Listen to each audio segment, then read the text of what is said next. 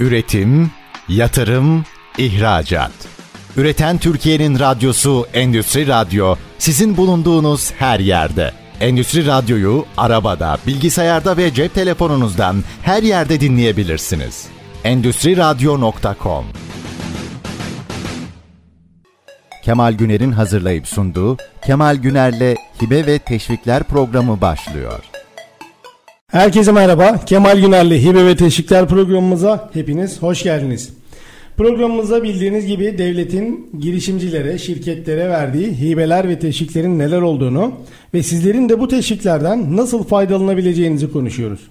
Her hafta programımızda bir sektöründe uzman, alanında uzman konuklarımız oluyor.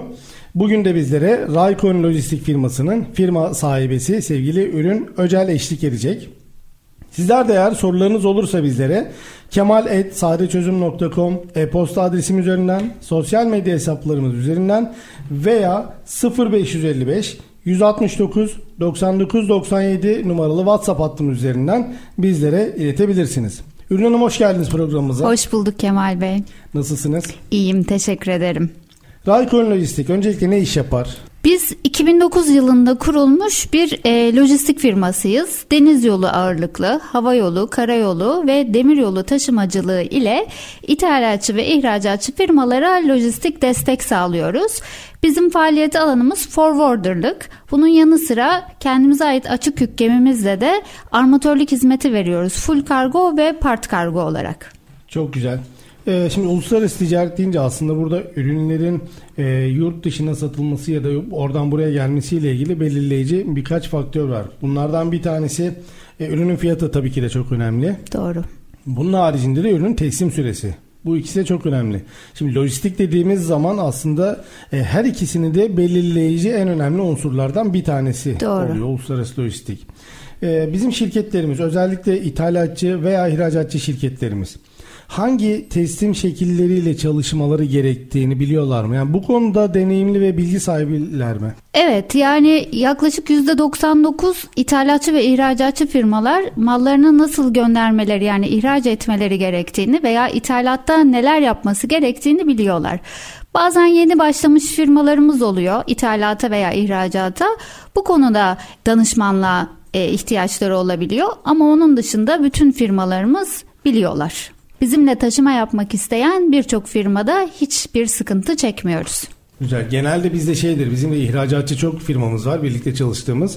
Ee, genelde hep şey yapar. İşte FOB fiyat veriyoruz. FOB derler. İşte FOB'un bir açılımı var tabii. Hani FOB dediğimiz e, teslim şekli. Deniz yolunda aslında kullanılan bir teslim şekli ama bizim ağzımıza o kadar yerleşmiş ki yani karayla da gitse, tırla da gidecek olsa FOB fiyat veriyoruz derler. Şimdi e, biraz sizden kısaca e, bunların açılımını rica edeceğim aslında. Hani ne tür teslim şekilleri var? Hangisi nerelerde kullanılır? Bunların kişilerin, satıcıların veya alıcıların sorumlulukları nerede başlayıp nerede biter? Biraz bunlarla ilgili bilgi verebilir misiniz? Tabii. E, şöyle ki örneğin ihracat yapmak isteyen bir firma e, FOB fiyat vermişse eğer bu demek ya free on board demek evet. oluyor FOB'un açılımı. Yani navlun karşı tarafta ödenecek demektir bu.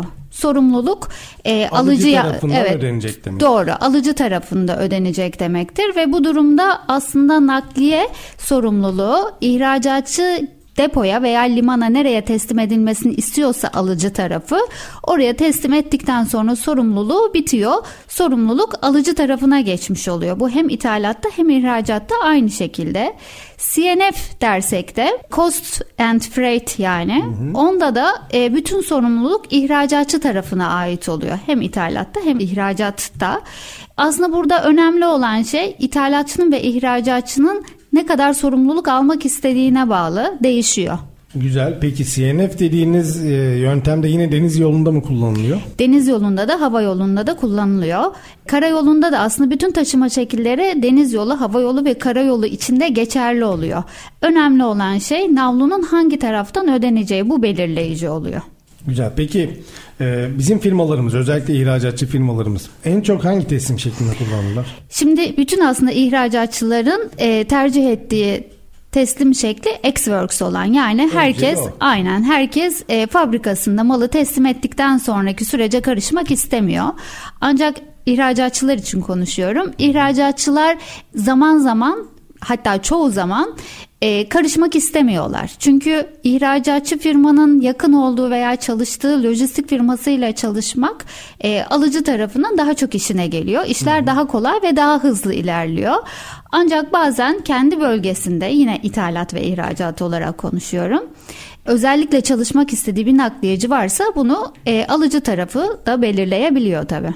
Ama bütün ihracatçıların genel olarak %80'i Xworks çalışmayı tercih ediyorlar. En sevileni o tabii satıcı tarafından e, fabrikada teslim, Xworks dediğiniz fabrikada teslim şekli en güzeli hatta bizim esnaf tabiriyle mal bir yana para bir yana diye tabir edebiliriz herhalde. Gelecek ödemesini yapacak e, malını oradan kendisi teslim Aynen olacak. öyle. Bundan sonraki bütün süreçte bütün sorumluluk tabii ki de alıcıda olacaktır. Alıcıda oluyor. E, Ancak bunun iki tarafı olduğunu düşünürsek yani hem alıcı hem satıcı olduğunu düşünürsek alıcı da bunu çok tercih etmeyecektir muhtemelen. Yani her zaman gelip de yerinde ziyaret edip e, fabrikadan satın almalar olmuyor tabii ki. de. Öyle tabii internetten görüyor, web sitelerinden bakıyorlar ve satın alıyorlar ihracatçıların ürünlerini. E bu durumda tabii ki de Xworks olarak değil sattıkları malın içerisine koyarak full bir fiyat istiyorlar. Bu durumda zaten sif göndermiş oluyor ihracatçı da. Çünkü navlunu da içine katıp alıcıya e, o şekilde fiyat veriyorlar. E, bu durumda da si- sif yani CNF aslında sif dediğimiz şey cost Insurance Freight var ve CNF var. Insurance Freight dediğimizde e, ihracat veya ithalatta nakliye sigortası dahil e, fiyatlandırma oluyor. CNF de sadece Cost and Freight oluyor. Bunlar aslında zaten faturalarda açıkça belirtilen Tabii, rakamlar. tabii yani ki, alıcı, tabii ki. e, kendi sorumluluğunda olsa da olmasa da zaten Tabii ki. neyin ne kadar tuttuğunu, sigortanın ne kadar tuttuğunu, nakliyenin, ürünün e, Xworks fiyatının ne olduğunu aslında zaten görüyor. Kesinlikle. Görmesi de gerekiyor. Kendi Tabii. maliyetini buna göre e, Zaten prosedür olarak da gümrük prosedürü olarak da bunların yazılması gerekiyor. görülmesi gerekiyor. Tabii. Peki e, Xworks en güzeli bütün ihracatçılar da bunu yapmak ister. Bunun Doğru. haricinde Xworks yapamayan ihracatçılarımız için, satıcı, satıcılarımız için sizin tavsiye ettiğiniz yöntem yani bir müşteri geldi bir siparişi verdi ama dedi ben nakliye ödemek istemiyorum ya da nakliyemi sen organize et dedi firmaya. Sizin bir uluslararası lojistik firması sahibi olarak tavsiye ettiğiniz yöntem ne olur? Şimdi bu durumda zaten ortaya sadece SIP yüklemesi yani CNF olarak yüklemesi kalıyor. Ee, burada da yine aslında en doğru olan daha önce çalıştığı, güvendiği bir nakliye firmasıyla çalışması daha e, ihracatçı için de e, ben hep ihracat ağırlığı konuşuyorum ama ithalatçı için de aynı şey geçerli. Daha uygun oluyor. Yani her şekilde kendi nakliyecisiyle, kendi çalıştığı, güvendiği nakliyecisiyle çalışması e, ihracatçıların daha çok işine geliyor. Daha hızlı tabii ki de aksiyon alabiliyorlar. Evet. Bu arada şunu da belirteyim. E, ithalat olarak da eğer bir firmamız Türkiye'deki bir firmamız ithalat yapmak istiyorsa ve yine kendi nakliyecisiyle bunu organize etmek istiyorsa o zaman FOP olarak yüklemesi gerekiyor Türkiye'ye getirirken. Örneğin bizim ithalatçı firmalarımız var ve bu durumda bize karşı taraftaki yani e, ihracat yapacak olan firmanın detaylarını veriyor ve biz bizim partner acentelerimiz onlarla hangi bölgeden çıkacaksa onlar görüşüyorlar ve bize gönderiyorlar. Bizim istediğimiz şekilde gönderiyorlar. Yani aslında bütün taşıma şekillerinin bir riski var. Bu riski ne kadar aldığıyla e, ilgili. Hem ithalatta hem ihracatta. Peki bir de şeyi merak ediyorum aslında. Uluslararası nakliye yapan firmaların belirli bölgeler oluyor mu yoksa bütün dünyada yani her ülkeden her ülkeye ürün gönderimi yapabiliyor Şimdi mu? elbette ki bütün nakliye firmalarının çalıştığı yoğun, yoğun olarak çalıştığı bölgeler var. Örneğin biz Orta Doğu ağırlıklı çalışıyoruz. Orta Doğu, Körfez, Mısır, İsrail, Orta özür diliyorum Avrupa ve Amerika ağırlıklı çalışıyoruz. Afrika bölgesine çok fazla ithalat ve ihracatımız yok. Ancak talepler doğrultusunda yapıyor muyuz derseniz evet yapıyoruz. Bizim gibi diğer forwarder firmalarında yoğun olarak çalıştığı herkesin uzmanı olduğu bir bölge elbette ki zaman içerisinde portföyüne bağlı olarak belirleniyor mu? Bir de galiba sektörel ayrımlar da olabiliyor. Yani e, herkes her ürünü taşıyabiliyor mu ya da taşımak istiyor mu? Her ürünü taşımıyor. Gene bu da bir uzmanlık alanı. Örneğin biz canlı hayvan, yaş sebze meyve taşıması yapmıyoruz. Ne deniz yolunda ne de karayolunda. Ancak onun dışındaki bütün ürünleri ister bir koli ister bir fabrik olsun her şekilde taşımasını gerçekleştirebiliyoruz. Ama bunu özellikle olarak, özellikle daha doğrusu yapan lojistik firmaları var tabii. Bu spesifik olarak bu canlı hayvan, işte yaş sebze meyve taşıması yapanlar var. Yani e, ürünleri biraz daha farklı olabilecek şey canlı hayvan gibi ya da daha farklı ürünler e, varsa eğer biz dinleyenler arasında ona göre de aslında bu nakliyeci ya da lojistikçi ile çalışmasında onun sevkiyatı ile ilgili çok daha rahat ilerleyecektir. Tabii ki, tabii ki, tabii ki. Yani herkes her için uzmanı olamaz zaten. Evet, hiçbir e, alan, yani her alanda böyle. Hiçbir zaman e, her işi yaparım diyen zaten olmamalı evet. bana göre de. E, en çok korkulacak ne yazık ki insan tipi diyeyim. O da o oluyor. Ne iş olsa yaparım. Ne iş olsa, ne olsa taşırım. Aynen. Bir de zaten taşınması hani nakliyesi uluslararası nakliyesi yasak olan ürünler de var tabii değil mi? Tabii. Yani şöyle e, örneğin gümrük izin vermiyor daha Gümrükte doğrusu. Izin verilmiyor. Gümrükte evet, izin verilmiyor. Örneğin işte bir telefon ithalatı yapamazsınız. Hı-hı. Yani Amerika'dan örneğin buraya bir telefon getiremezsiniz veya burada e, temsilcisi olan ürünlerin ithalatını yapamazsınız. Bu genelde tekstil oluyor veya burada tekstil ürünü de gönderemezsiniz. Yani şöyle söyleyeyim örneğin siz bir marka ürünü kendiniz Türkiye'de e, yaptırıp ihracatını yapamazsınız. Bu da yasak. Burada özel izinli olması tabii, lazım. özel Firmanın izin. üretim tabii, belgesi olması tabii, lazım. Tabii, Ya da işte siparişini yani siparişinin resmi olduğunu orada belgelemesi lazım. Aynen Çünkü öyle. Türkiye'de e, yani özellikle tekstil ama tekstilin dışında da birçok alanda dünyaca ünlü markaları imalat yapan birçok farklı sektörden firmalarımız var Kesinlikle tabii. öyle. Onlar tabii resmi siparişler geliyor, üretim izinleri vesaire. Tabii resmiyet oluyor. resmi olduğu sürece her şeyi yapabilirsiniz ama resmi olmadığı sürece gümrüğün izin vermediği hiçbir şeyi yapamazsınız zaten yapmamalısınız da. tavsiye ediyoruz. Evet. Aynen öyle. Yani resmi değilse evet yapmamamızda fayda var. Kesinlikle öyle.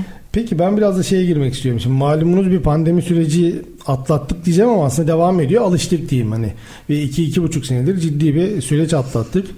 Ee, işte evlere kapandık vesaire ama ticaret durmadı tabii. İşte geldi gitti durma noktasına kadar geldi ama e, ürünler yine bir şekilde uluslararası taşımacılığı yapıldı. Aynen Pandemi öyle. döneminde nasıl etkilendi lojistik sektörü? Açıkçası çok fazla etkilendi. Özellikle kapanma dönemi lojistik sektörünü Türkiye'de çok çok fazla etkiledi. Ee, ancak bunu da e, bir bakıma üstesinden gelmeye çalıştık. E, gümrükler ve armatörler bu konuda e, oldukça farklı aksiyonlar aldılar. Daha önce hiç yaşanmamış, yapılmamış şeyler yapıldı. Örneğin gümrükte e, dijitalleşmeye gidildi. Yine aynı şekilde armatörler de evrakları daha dijital olarak ithalatçılara veya ihracatçılara veya forwarder firmalara yani nakliye firmalarına iletme konusunda oldukça güzel adımlar atıldı. Tabii ki de bunun yanı sıra şu, şu da büyük etken oldu. Tüm dünya kapanmaya gittiği için sadece Türkiye değil, tüm dünya kapanmaya gittiği için deniz yolu ve karayolu, hava yolu çok fazla etkilendi. Örneğin deniz yolunda e, Çin e, çok fazla ihracat yaptığı için dünyaya ve ilk onlar kapandığı için e, konteyner stokları tabii e, dünyaya yayılamadı. Evet. Çin limanları kapandığı için hem de gümrüklerde de e, eleman sayısı çok azaldı. Bazı limanlarda kapandı hatta içinde. Uzun süre ihracat yapılamadı oradan. E, dünyanın en büyük ihracatçılarından bir tanesi evet. zaten Çin. Hı hı. E, onlar durma noktasına gelince e, konteyner stokları da dünyada azalmaya başladı. E, konteyner gönderemedikleri için ve burada da ithalat yapılamadığı için bu nedenle Türkiye'de de konteyner stokları azaldı. E, ihracatçılar çok zor durumda kaldılar. Gerçi pandemi döneminde ihracatçılara özel izinler verildi. Hı. Faaliyetlerinin, üretimlerinin devam etmesi için. Ancak konteynerin olmaması e, tabii ki de büyük etken oldu. E, konteynerin olmaması tabii e, şu da ayrıca bir etken oldu. Çelik üretimi ve kereste üretimi yani konteynerların yapımında kullanılan e, malzemelerin de üretimi durduğu için konteyner üretimi de sıkıntıya girdi. Bu da bir etken. Evet. Bunun gibi daha birçok etkeni oldu tabii deniz yolunda konuşacak olursak. E, karayolunda da E, gümrüklerde yine problemler yaşandı. Gümrüklerde çok fazla sıra oldu. Eleman eksiği nedeniyle araç kuyrukları yaşandı. E, bu nedenle de e, araçların Türkiye'ye gelip gitmesi tabii sıkıntı yaş- yaşandı. Türkiye'ye az araç gelmeye başladı. E, hava yolunda da tabii başka sıkıntılar yaşandı. Pandemi dönemi gerçekten çok zorlu geçti yani lojistik sektörü için hem de ihracatçı ve ithalatçılar için. Hava yolunu da kısaca anlatayım isterseniz. Tabii. Hava kargolar genelde yolcu beraberi yani yolcu uçaklarına da e, gönderilen hı hı. E, sevkiyatlar oluyor. Fakat yolcu uçuşları durduğu için e, hava yolları da e, bu nedenle gönderim yapamadılar. Kargo uçaklarını tabii seferleri artırıldı ama bu da bütün taşıma şekillerinde olduğu gibi deniz yolunda ve karayolunda da olduğu gibi inanılmaz fiyat artışlarına neden oldu. Evet. Deniz yolunda pandemi öncesinde uzak doğu fiyatları örnek veriyorum 2000 dolarken pandemi döneminde 10 bin 12 bin dolarlara çıktığı zamanlar da yaşandı. Karayolunda da 4 katı 5 katına evet. gene e, çıktı fiyatlar. Hava yolunda da aynı şekilde. Derseniz ki eğer fiyatlar düştü mü ne yazık Onu ki. ee, aradan sonra soralım olur Peki mu? oldu. İlk bölümümüzün sonuna geldik. Teşekkür ederim. Evet değerli dinleyenlerimiz ilk bölümümüzün burada sonuna geldik. Kısa bir aradan sonra ikinci bölümümüzde tekrar devam edeceğiz. Üretim, yatırım, ihracat. Üreten Türkiye'nin radyosu Endüstri Radyo sizin bulunduğunuz her yerde. Endüstri Radyo'yu arabada, bilgisayarda ve cep telefonunuzdan her yerde dinleyebilirsiniz. Endüstri Radyo.com Tekrar merhaba. Kemal Güner'le Hibe ve Teşvikler programımız kaldığımız yerden devam ediyor. Bugünkü programımızın konuğu Raykon Uluslararası Lojistik Firması'nın sahibesi sevgili Ürün Öcel. Ürün Hanım'la pandemi dönemindeki lojistik sektörünün yaşadığı sorunları konuşuyoruz. Tam bize konteyner krizinden bahsediyordu ki ara zamanımız gelmişti. Konteyner krizi devam ediyor mu hala Ürün Hanım? Evet hala devam ediyor. E, armatörler konteyner sıkıntısının önüne geçebilmek için ekipmanların daha hızlı toplanabilmesi adına serbest e, dolaşım süresini yani free time'ı ve ekipmanın kullanıp geriye iadesi için yani detention sürelerini oldukça aza indirdi. E, ancak bu da global ölçekte malın gümrükte kalmasını yani bu sadece aslında ithalatçı ve ihracatçıyı etkileyen bir faktör oldu. Çünkü gümrükler de bu konuda belirleyici bir etken. Eğer gümrükte işlemler hemen bitmez ise hı hı. haliyle konteyneri limandan e, veya malını havalimanından veya antrepodan çekmesi mümkün olmuyor. Bu çok fazla bir etken olmadı. Sadece ihracatçı veya ithalatçının zararına olan bir şey oldu aslında. Evet. Çin'deki konteyner üreticileri aslında şu anda hala durmaksızın konteyner üretimine devam ediyor. Ben biraz önce söylemeyi unuttum ama bu pandemi döneminde tabii konteyner üretiminin olması, olmaması ve elimizdeki konteynerların e, eskimesi de büyük bir sıkıntı yarattı konteyner sayılarında globalde e, dolaşan konteyner sayılarında. Ancak hala konteyner üretimi devam ediyor. Fakat üretilen konteynerler şu anda bir bakıma eskiyen konteynerlerin yerine yenisinin gelmesini etkiliyor. Ekstra bir fazlalık yaratmıyor. Bir de bu içinde yeni üretilen konteynerlerin fazlalığını Çin hem kendine hem de Asya ülkelerine biraz kaydırınca yine diğer ülkelerde bu anlamda sıkıntı çekmeye başladılar tabi. Yani şu anda sizin sorduğunuz soruya cevap vereyim. Konteyner krizi hala devam ediyor mu? aslında ediyor. Biz bunu yaşıyor muyuz? Zaman zaman ancak şu anda pandemi dönemine göre yaklaşık %90'lık bir oranda rahatladık. Tabii gemilerde yer problemi de e, büyük Hı-hı. ölçüde vardı pandemi döneminde. Evet. Ancak onu da e, armatörler e, daha da aza indirgediler. Ancak fiyat artışı hala devam ediyor. Konteyner imalatı demişken aklıma şey geldi. Bizde var mı? Türkiye'de konteyner imalatı yapılıyor mu? Konteyner imalatı Türkiye'de açıkçası e, bu konuda yani ben duymadım yapılıyordur ama tabii globalde dolaşan armatörlerin kullandığı yük konteynerlarının e, bir spesifikasyonu var. Evet. Ona uygun mu üretiliyor yoksa depolama için üretiliyor mu? Gerçekten onu bilmiyorum. E, ancak dünyanın en büyük konteyner üreticileri Çin'de. Çin'de. Evet. Aslında bu da güzel bir alan. Hani belki e, de eksik olduğumuz bir alan. Hani ona bakmak lazım. Biz dinleyen sanayicilerimizden de belki bu konuyla ilgili araştırma yapıp Olabilir. uygun ortamlar sağlandığı zaman Yani imalatını keşke olsa, keşke olsa, e, keşke yapılabilse tabii. Yapılmayacak bir şey değildir muhtemelen ama e, detayına bir bakıp araştırma yapmak gerekiyordur. Belki buradan da e, bir sanayicimize ilham olmuş oluruz. En azından bunun araştırmasını yapabilir. Peki birinci Olabilir. bölümde en son şeyi de konuşuyorduk. Fiyatlar da çok arttı demiştik nakliye fiyatları. Doğru. Hala bu düzeyde mi? Düştü mü? Ya da nasıl bir eğilim gösteriyor? Şimdi konteyner fiyatları e, veya hava yolu veya karayolu fiyatları evet rahatladı ancak düşmedi. Çünkü Biz alıştık mı ona yoksa? biraz alıştık evet. Fiyatlar aynı kaldı ama biz benimsedik Aynen. Şey, pandemi gibi. Pandemi bitti diyorlar. Halbuki devam ediyor. Aynen. Ekonomik Bazen zaman çok- zaman düşüş oluyor e, bazı bölgelere. E, bunun nedeni de konteyner ihtiyacı olan ülkelerde daha çok o tarafa yönelinmesi için ihracat destekleniyor tabii.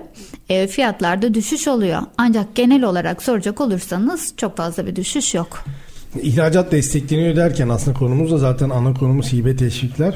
Şimdi e, her sene belirli dönemde, her sene demeyeyim gerçi, belirli zamanlarda devletin açıkladığı navlun desteği olur aslında. Doğru. En son yanlış hatırlamıyorsam 2020'nin Ağustos'u gibi ya da 2021'in tam hatırlamıyorum orayı. Evet. Böyle bir destek açıklandı. Sizin firmalarınız bu navlun desteğinden haberleri oluyor mu? Bunlardan faydalanıyorlar mı? Bence e, doğru hibe ve teşvik danışmanıyla çalışmadıkları için olmuyor.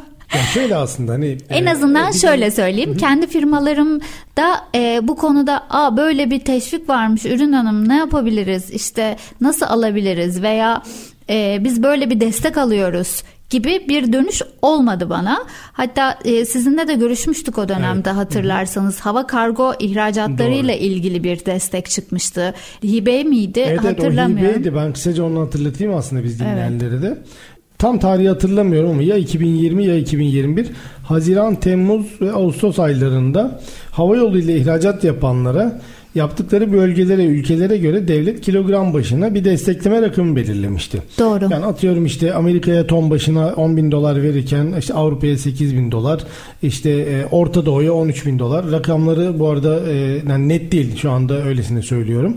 Böyle destekler açıklamıştı. Şimdi bu e, desteğin açıklamasını tabii kapsadığı tarihten sonra yapmıştı. Yani Haziran, Temmuz, Ağustos aylarında havayolu ile ihracat yapanlar desteklenecek açıklamasını Eylül-Ekim ayları gibi yapmıştı. Yani geriye dönük kimse e, havayolu ile ihracat yapamayacağı için zaten havayolu ile ihracat yapan firmaları destekleme üzerine verilen bir karardı bu. E, bu aslında çok da fazla duyurulan, hani çok tanıtımı yapılan e, firmaların çok da bildiği bir destek değildi aslında. Değildi evet. Genelde hibe ve teşviklerle çok ilgili olanlar, kendi bünyesinde bu işlerle ilgili çalışan personelleri olan veya dışarıdan bir danışmanla çalışan firmaların e, birçoğunun haberdar olduğu bir firm e, destekli açıkçası. Evet. Biz mesela bu destek açıklanınca yani sizin gibi birçok hemen nakliyeci, e, uluslararası lojistikçi firmamızla iletişime geçtik. Hemen firmaların haberdar etmeleriyle ilgili birçok firma bunlardan faydalandı ve e, bu destek hani her zaman olan bir destek olmadığı için süresi belirliydi. Çok da kısıtlıydı. O süreler Evet. zarfında başvuranlar bu destekleri bir iki ay içerisinde e, nakit olarak hesaplarına aldılar. Çok da memnun kalınan bir destekti. Çünkü özellikle pandeminin yeni başında verildiği için firmaların zaten ciddi bir nakit ihtiyacı vardı. Çok da bir can suyu oldu. Doğru. Ee, o yüzden sizi sorma amacım da firmalar faydalanacağı zaman zaten e, gümrükçülerden ve lojistikçilerden bazı belgeler e, istemek durumunda kaldıkları için e, eğer faydalansalar zaten sizin haberiniz olmak zorundaydı. Çünkü sizinle iletişime geçmek zorundaydı. Yani pandemi dönemi aslında çok sert bir giriş yaptı. Pandemi daha doğrusu. Ee, hepimiz şok olduk. Yani ne yapacağımızı bilemedik. Sokağa çıkma yasakları bir anda başladı. Pandemide nasıl ilerlenecek? Hiç kimse böyle bir tecrübesi olmadığı için o dönemde çok bir anda herkes şaşırdı. Yani birkaç hatırladığım kadarıyla zaten pandemi başladıktan birkaç ay sonra bu e, hibede e, Doğru. verilmeye başlandı. O arada belki bu konuda bilinçli olan ihracatçılar e, buna başvurmuş olabilir. E, çünkü daha önce de belli teşvikler aldığı için ancak sonra özellikle yeni yapan yeni e, teşvik alanlarda e, bu konuda bir aksiyon aldıklarını açıkçası ben düşünmüyorum. Çünkü herkes işte üretim nasıl olacak, nasıl ihracat yapılacağız, elimizdeki mallar ne olacak diye düşünürken evet. bu belki gözden kaçmış olabilir. Çoğunlukla muhtemelen öyle oldu. Yani Türkiye'de çok az firmanın haberi olduğunu ve çok hızının faydalandığını düşünüyorum bundan. Çünkü genel itibariyle bakıldığı zaman aslında hibeler ve teşvikler biraz göz ardı edilen konular firmalar tarafından. Bir de şunu söylemek istiyorum. Aslında burada bir de yanlış olan şey var. İşte bana çıkmaz. İşte evet. ben alamam zaten. Uğraşmaya değmez kısmı aslında burada yanlış olan. Yani burada ben şunu belirteyim. Bana çıkmaz milli piyango değil bu. Evet yani bu doğru. bilet alayım da bana çıkar mı değil.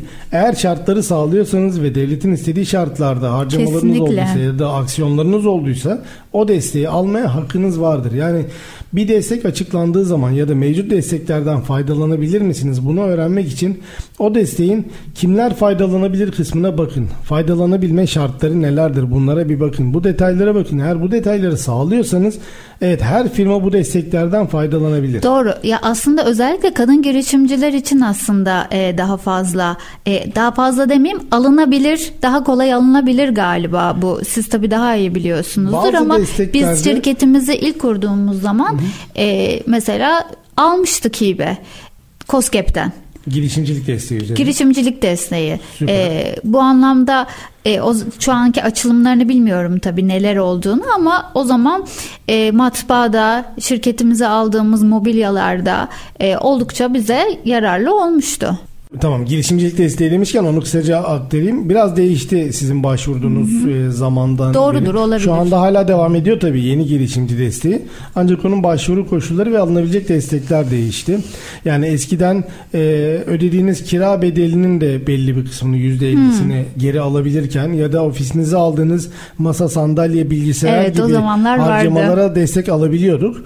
E, ama mesela personeller için bir destek yoktu. Evet şimdi de personel Şu desteği anda da var. ofis kirası ya da mobilyası, ofis mobilyası ya da bilgisayar gibi ihtiyaçlarımıza destek alamıyoruz.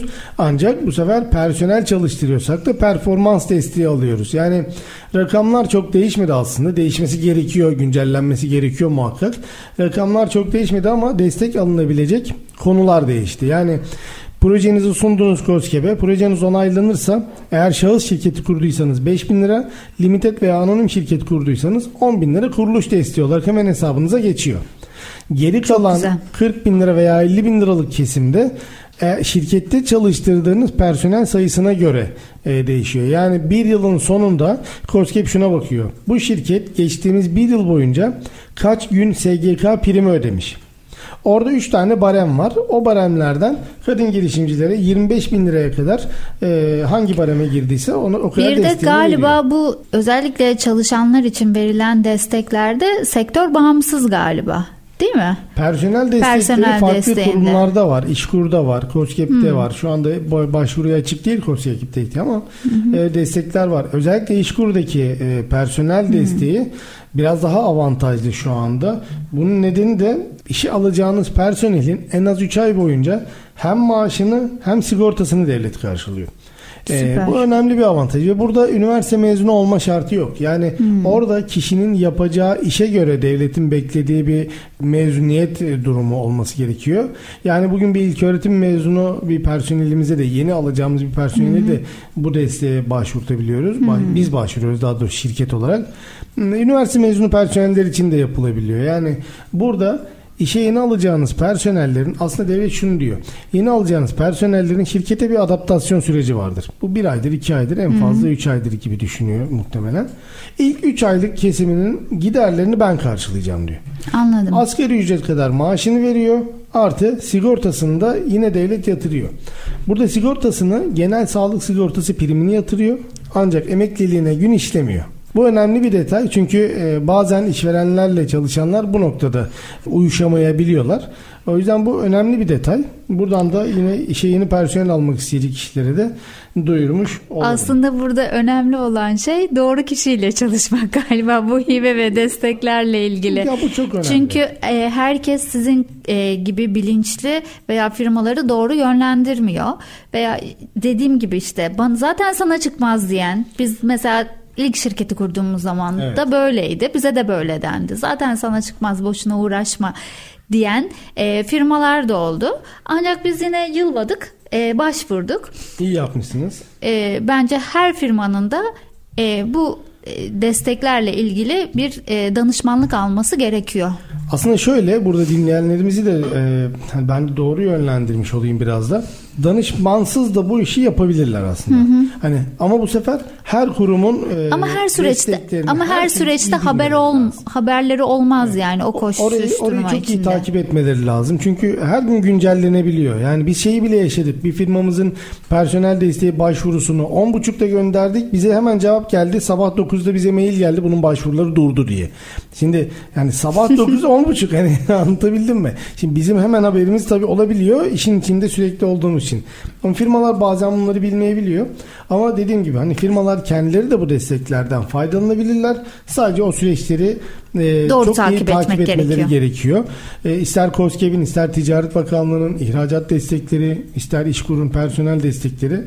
E, bunları süreçleri çok iyi takip etmelerinde Umuyorum fayda var. ithalatçılara da destek çıkar. İthalat çok fazla sevilen bir konu değil devlet tarafından. Evet. Sonuçta e, yani yurt dışından mal girip buradan paranın e, çıktığı bir yöntem. O yüzden devlet daha çok buradan ürün çıksın yurt dışına mal çıksın. Evet. Oradan buraya para gelsin. Olsun yine de biz umut edelim. İthalatçılar, Evet, biraz daha o zaman ithalatçılar da umut edebilmek adına biz kısa bir ara verelim. verelim. Aradan sonra umut etmeye devam edelim.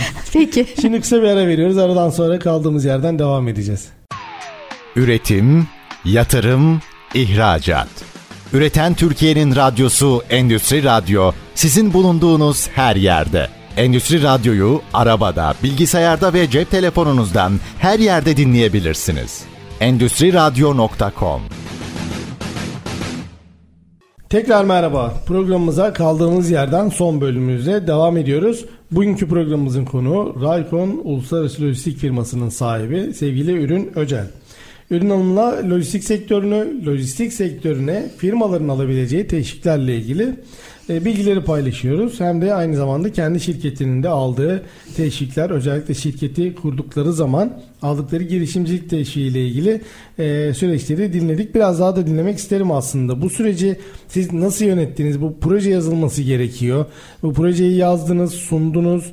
E, gerçi biraz da zaman geçmiş üzerinden ama hatırladığınız kadarıyla bizle paylaşır mısınız? Tabii biz az önce de bahsettiğim gibi 2009 yılında kurduk ve o zaman çalıştığımız mali müşavirimiz aslında bizi yönlendirdi. Ee, hem kadın girişimci olarak hem de yeni şirketi ki o zamanlar daha yeni yeni e, ortaya çıkmıştı Koskeb'in e, en azından biz öyle biliyoruz yani daha önce bir e, bu anlamda bir girişimimiz olmadığı için o o dönemde öğrendik biz de ve buna Koskeb'e gidip kendimiz direkt başvurduk. Kendimiz dosyamızı açtırdık o zaman. Dediğim gibi kadın girişimci olmanın aslında bir takım avantajını kullandık biz orada. E, girişimcilik desteği aldık. E, matbaa konusunda destek aldık. Katalog, broşür Aynen desteği. katalog, katalog broşür desteği. Artık yok E, bu arada buradan dinleyenlerimize de duyuralım. O dönemde, bir o dönemde evet, e, mobilya desteği çalışanlar için personel desteği yoktu o dönemde. Az evvel sizin de söylediğiniz gibi. Ancak biz alabildiklerimizi aldık. Çünkü biz zaten üretim yapan bir şirket olmadığımız için, hizmet sektöründe bir e, firma olduğumuz için alabildiğimiz çoğu desteği aldık biz de o dönemde. Yani açıkçası bizi dinleyen Nakliye sektörü de olabilir, üretici de olabilir, hizmet sektörü de olabilir. Bence kesinlikle bu anlamda başvuru yapmaları gerekiyor. Ee, neden yapmasınlar böyle bir hizmet varken, devlet böyle bir destek veriyorken? Aynen öyle. Ben hep firmalarımıza şey söylerim. Yani alma hakkınız olan bütün destekleri sonuna kadar devam ettirin. Tabii Olur. çünkü yurt dışı fuarına fuarlara katılan e, firmaların firmalara da büyük destekler veriliyor. E, yurt Evet. dışında e, müşteri ziyaretine giden firmalara da destekler veriliyor. E, gerekli belgeleri sundukları takdirde tabii ki de. Yani Tabii tabii e, oradaki rakamlar yani çok daha fazla. çok Yani daha fazla. Şimdi bazen Arge yapan firmalara da çok Evet. çok fazla hibe veriliyor hatta onlara. bunların birçoğu hibe zaten. Tabii. Mesela ben firmalara anlatıyorum. Yeni duyanlar gerçekten çok şaşırıyor. Çünkü Tabii. mesela buradan yurt dışına müşteri ziyareti yapmak için seyahat ediyorsunuz. Evet. Devlet uçak biletinizi, otel konaklamanızı, orada araba kiralamanızı, oradaki şehirler arası ulaşım giderlerinizi bunların e, şu anda %70'ini 2023 yılından itibaren %50 ora- olarak güncelleniyor bu rakam. E, en az %50'sini hibe olarak geri veriyor. Evet. Ya bu bunlar e, Bence muhteşem rakamlar muhteşem rakamlar. zaten. Gezi başına e, 100 bin TL'ye kadar bir destek alınabilecek 1 Evet. Ocak'tan itibaren. Şu anda da 5 bin dolar zaten bir gezi başına alınabilecek Zaten rakam. 5000 dolarda E, o yaklaşık. kadar harcanmıyor aslında hani. E, Tabii harcanmıyor. Tabii. Tabii tabii. Mesela sizin söylediğiniz fuar desteği. Fuarlar içinde devlet her sene bir sonraki sene destekleyeceği fuar listesini açıklar. Ki 2023'ün yurt dışı fuar listesi şu anda açıklandı ve Ticaret Bakanlığı'nın web sitesinden bütün ihracatçılarımız, bütün fuarlara katılmak herkes şu anda görebilir. Kesinlikle. Oraya baktığınızda bir fuarın metrekare başına destekleme rakamını oradan öğrenebiliyorsunuz. Tabii. Siz buna göre bir bütçe planlaması da yapabilirsiniz. Yani 20 metrekare yer tutup ona göre bir bütçe planlarken belki 30 metrekare yer tutacaksınız aynı bütçeyle. Bunların hesaplamasını yapabilirsiniz ve 2022'deki e, üst limit bir fuar için 753 bin Türk lirası. Muhteşem bir Yani rakam. bir fuara gideceksiniz, katılacaksınız, harcamalarınızı yapacaksınız ve bunun 753 bin Türk lirasına kadar olan kısmını geri alabileceksiniz. Tabii ki de burada e, hani 753 bin harcayıp onu almıyoruz. Ne kadar harcarsak ona göre yani kaç metrekare yer tuttuysak ona göre alabiliyoruz ama 1 lira da olsa yani sıfırdan büyük yani bir sıfırdan büyüktür. Ben hep bu Kesinlikle, mantıkla bakıyorum. Hani kesinlikle. Alabilme hakkımız var. Gidilsin oralarda fuarlarda standlar açılsın. Kendi markasını Bu konuda tanıtsın. oldukça destekleniyor zaten firmalar. Reklam tanıtım harcaması Tabii. var, desteği var mesela. Yani yıllık 2023'ün 1 Ocağı'ndan itibaren 4 milyon TL reklam tanıtım desteği. Bu var. arada lojistik sektörüne siz bize bu konuda bilgi vermiştiniz. Ee, belge desteği de veriliyor. Her belgeye belki verilmiyor ancak e, belge desteği de veriyor. Yani lojistik sektörüne hizmet eden e, lojistik firmalarına verilen belge destekleri de var. Bu konuda da firmalar bence e, başvuru yapabilirler. Evet yani her sektördeki firmalar eğer e, ürünleri ya da şirketleriyle ilgili belgelendirme yapmak durumundalarsa Evet. O belgelere de destek var mı yok mu onu da araştırsınlar. Çünkü birçok belge destek kapsamına giriyor. Evet, Ulaştırma Bakanlığı'nın zorunlu kıldığı e, Destek var, şey belge, belge vardı sizin TİO. ge- E, TİO belgesi. evet, taşıma işleri organizatörlüğü Ama ona belgesi. destek yoktu. Ona destek yok ancak o zorunlu. E, şu anda bütün lojistik firmalarının alması gereken Yurt içi ya da yurt dışı yurt fark etmez. park etmek fark etmeksizin e, navlun faturası kesen tüm firmaların alması gereken zorunlu bir belge bu. Ulaştırma Bakanlığı'nda. Umuyorum yakın zamanda onun içinde bir destek Siz aldınız bu belgeyi. aldık evet. Çok güzel. O yüzden biz dinleyen diğer e, lojistikçi, nakliyeci firmalarımız varsa da bir an önce bunun herhalde bir başvuru süresi vardır. Son tarih gibi şey Doğru. vardır. 2023 yılı son. Bizde genelde e, ülke olarak kültürümüz son güne bırakmak ama son güne bırakmadan sizin yaptığınız gibi bir an önce bu belgeyi almalarını da tavsiye ediyoruz. Evet ya zaten zorunlu. Tavsiyeden ziyade e, Biz tavsiye ediyoruz. Devlet zorunlu kılıyor bunu. Mecburen Aynen öyle. Almak zorundalar. aynen herkes alsın. Peki bir de ihracat konusunda mikro ihracat diye bir kavram girdi son birkaç senede hayatımıza. Doğru. E, nedir mikro ihracat? Mikro ihracat, yurt dışı ihracat gönderilerin- gönderilerinin yetkili kargo firmaları tarafından elektronik ortamda yapılabilmesini sağlayan bir ihracat modeli olarak adlandırılıyor. Bu ihracat modeli günümüzde yurt dışına küçük e, ebat veya düşük ağırlıktaki ürün satışını kolaylaştırıyor. E, bunu taşıyan firmalar kendi gümrüğünü de yapıyor. Örnek verebiliyorsam eğer DHL, UPS, FedEx, e, Uluslararası. uluslararası global bazda taşıma yapan firmalar e, bunu yapıyorlar. Biz yapmıyoruz bunu. Biz gümrüklenebilir yani bir gümrükçüsü aracılığıyla ihracat yapan veya bir gümrük firmasıyla ithalatını yapan firmaların e, yapıyoruz. Yani bizim kendi bünyemizde, şirketimizin kendi bünyesinde bir gümrük firmamız yok ancak partner firmamız var. E, bununla beraber e, devam ediyoruz biz ithalata ve ihracata. Ancak mikro ihracat özellikle ben de yönlendiriyorum bunu firmalarımı çok küçük numune veya çok düşük ağırlıkta örneğin işte yarım kilo 300 gram 500 gram e, veya işte bir su şişesi büyüklüğünde numune göndermek istediklerinde Ben de diyorum ki açıkçası benimle gönderme. Biz çünkü bunu yaptığımızda daha yüksek bir fiyat Maliyet çıkar, oluyor. maliyet çıkar sana. Sen diğer kargo firmalarıyla bunu taşı. Yani diğer kargo firmaları Mikro derken ihracat. mikro ihracat bazında bunun gönderisini yap. Senin için daha avantajlı olur dediğimiz durumlar oluyor. Mesela işte zarf, işte paket kargo gibi biz bunları yapmıyoruz. Ancak bunu yapan firmalar bu konuda e, ihracatçıların daha fazla e, süresini kısaltabiliyor. Bunun süreci çok daha hızlı ilerliyor tabii değil mi? Tabii ki de sadece bir telefonla çağırıyorsunuz kuryeyi geliyor alıyor faturasını ibraz ediyorsunuz götürüyor ve ihracatını yapıyor ve istediğiniz adrese de teslim edebiliyor. Güzel. Bunu yapan birçok ihracatçı firmamız olmaya başladı galiba. Tabii ki tabii ki yani daha kolay daha çabuk süreç ilerliyor. E şimdi bir e, nakliye firmasıyla yapması biz onun rezervasyonunu alıyoruz. İşte limana veya havalimanına veya depoya sevkiyatını sağlıyoruz. E, sonrasında gümrük işlemleri sürüyor. Tamam çok kısa zamanda halledebiliyoruz. Ancak taşınması veya yerine ulaştırılması mikro ihracatta daha kısa süreç e, daha kısa bir transit süre alıyor. Daha hızlı ilerliyor ve Kesinlikle. daha düşük E oluyor. kesinlikle. Yani e, şimdi bizimle çalışan firmalarımızı da doğru yönlendirmemiz gerekiyor. tabii. Sonuçta onların da bir maliyeti var. Kendi bütçeleri var. O konuda da yardımcı olmaya çalışıyoruz tabii ki. Bana hep şey soruları geliyor mesela. Şimdi mikro ihracatın belli kilogram ve e, ürün tutarı Doğru. bedeli gibi bir rakamı var. Doğru. Yani mesela bir palet malzemeyi siz mikro ihracatla gönderemezsiniz. Şimdi Türk haklı bizim şöyle bir şey geliyor hemen aklımıza. Ben bu paleti bölerim.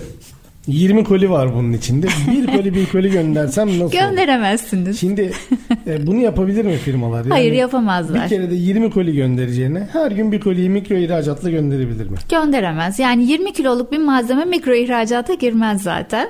Ya küçük olacak. e, bildiğim kadarıyla 1 kilonun altında olması gerekiyor. Veya yarım kilonun altında olması gerekiyor mihra, mikro Güncel ihracat. rakamlara web sitelerinden aslında firmaların bakmasında daha da Bakabilirler. fayda Tabii var. tabii bak Firma ama biraz 20 daha kiloyu farklı olabilir. 20 kiloyu gönderemezler. Yani çünkü hava kargo taşımasında bile 20 kilo baya bir fiyat Evet. neticede. Çok da avantajlı olmayacaktır zaten. Her gün aynı operasyonun yapılması. Tabii ki. Yani tamam beyanname açmayalım diye de e, Kesinlikle. yapmak çok da Kesinlikle. mantıklı olmayacaktır. Ee, biz numune taşıması da yapıyoruz bu arada. Ee, mikro bazında değil. Ee, ancak e, mesela endüstriyel mutfak e, üretimi yapan bir müşterimiz var. Büyük alüminyum çelik gönderiyor e, sattığı ürünün yedek parçası olarak. Mesela biz onu normal ihracat yapıyoruz ama numune gidiyor. Şimdi çok büyük ölçekte olan e, malzemeler, kargoları da yine e, gönderebiliyoruz ama sadece taşıma bedelinin navlunu ödeyerek bunu sağlıyorlar. Anladım güzel. E, o zaman daha küçük, e, hafif olan, e, pahada da hafif olan. Tabii bir telefon örneğin bir telefon Mesela. büyüklüğünde bir malzeme gönderecekseniz mikro ihracat yapabilirsiniz. Yine de biz dinleyen dinleyicilerimiz için şeyi de söyleyelim hani bu hem kilogram yani üst limitler nedir ya da ürün e, fiyatı e, en fazla ne kadardır mikro ihracat, Kesinlikle. ihracat için bunu yine e, ilgili kurumların web sitelerinden kontrol etmelerinde fayda var. Tabii. Muhtemelen o sizin bahsettiğiniz global e, uluslararası nakliye firmalarının da Tabii, web sitelerinde bu bilgiler Tabii, tabii. olacaktır. Oralardan bakmalarını e, tavsiye ediyorum. Peki e, biz dinleyenler için e, biraz daha kısaca özetlersek uluslararası lojistiğe şimdi ithalatçı veya ihracatçıysak bizim bir uluslararası lojistik işi yapan bir firmaya ihtiyacımız var. Bir gümrükçüye ihtiyacımız var. Doğru. Sizin de zaten partnerlik yaptığınız gümrük firmaları da var. Doğrudur evet. Ee, burada firmalarımızın yani müşterilerimizin işleri biraz daha rahat ve kolay ilerleyebiliyor aslında. Çünkü ikisine de ihtiyaç var zaten. Doğru, evet. Neticede. Peki e, şimdi siz firmaları bu şekilde yönlendirirken hani gümrükçülerin vesairelerin işlemlerini yaparken A'dan Z'ye bütün süreci hani evet siz bir gümrükçü olarak çalışmıyorsunuz tabii. Doğru. Siz işin lojistik tarafını Aynen yönetiyorsunuz ama firmanın ihtiyacını gidermiş oluyorsunuz Tabii aslında. eğer firmanın ihtiyacı varsa, eğer bize şöyle bir taleple geliyorsa, Ürün Hanım gümrük işlerimizi de sizin partner firmanızla halledelim. O şekilde ilerleyelim diyorlarsa biz bu konuda yardımcı oluyoruz. Ee, sizin de söylediğiniz gibi bünyemizde bir gümrük elemanımız yok. Partnerimiz var. Onlara yönlendiriyoruz ve anlaşma sağlarlar ise o şekilde ilerliyorlar. Bu başta konuştuğumuz şeyle herkes bildiği işi yapmalı kesinlikle, kısmına geliyor aslında. Kesinlikle, kesinlikle. Ee, bu nokta çok önemli. İster firma ister bireysel bazda olsun. Bu nokta çok önemli. Peki bu e, pandemi sürecindeki artan fiyatlara aslında biraz daha e, gelip değinmek istiyorum ben. Evet. E, nedir beklentimiz 2023 yılı için? E, lojistik 2023 fiyatları? yılının ortasına kadar artışın devam edileceği öngörülüyor. Ancak sonrasında ne olur? Global şartlar neyi gerektirir? Ee, henüz o konuda bilgimiz yok. Çünkü her an her şey olabiliyor. Biliyorsunuz Rusya ve Ukrayna gibi. Evet öyle de bir global durum var. Evet yani e, her an her şey olabiliyor. E, o o da mesela bizi sıkıntıya sokan bir durum oldu. E, uzak doğuya gönderdiğimiz bir malzememizi yüklediğimiz gemi bir önceki gece karar değiştirerek e, Ukrayna limanına uğramaya karar verdi ve o gecede e, savaş e, patladı. O geceye denk geldi. Aynen. Hala gemi orada. E, hala, Hala hareket çıkamadı. hala çıkamadı. İçindeki konteynerler hala bekliyor. E, Birçok ihracatçı büyük sıkıntı yaşıyor tabii. Yani bizim çalıştığımız firmalarımız da büyük sıkıntı yaşıyorlar. E, o e, geminin içinde fuara katılacak olan firmaların e, Bozulacak ürünler vardı. tabii bizim taşıdığımız e, mesela gıda ürünüydü. Bozuldu o zaten. Onu çöpe atmak da bir maliyet. Hani Tabii yani e, imhası yani konteyner taşımasında e, zaten e, gıdanın imhası taşımasından çok daha pahalıya geliyor. E, ama an, yani bilemiyorum o nasıl halledilecek tabii bu süreç nasıl ilerleyecek hala gemi Ukrayna'da e, tutuklu E, çıkışına da izin verilmiyor. ne zaman çıkacağı da belli. Ne değil. zaman çıkacağı da belli değil bekliyor koskocaman konteyner gemisi. Evet kötü bir örnek olmuş. İşte Yani. onu söyleyeceğim. E, globalde her an her şey olabildiği için çok uzun süreli e, öngörüler ne yazık ki yapılamıyor. Aslında biz bir şekilde planımızı bir yere kadar yapacağız. Müşterimizi bulacağız. Mallarımızı satacağız. Tabii. Ee, biraz da kervan yolda düzdür. Yola bir çıkacağız aslında. Tam Türk On- usulü. Ondan sonra da bak evet tam Türk usulü. Kervan yolda düzdür. Planımızı Aynen. yapacağız biz ona göre bakacağız. Aynen öyle. Peki ben çok teşekkür ediyorum programımıza Ben çok teşekkür için. ediyorum beni konuk ettiğiniz için.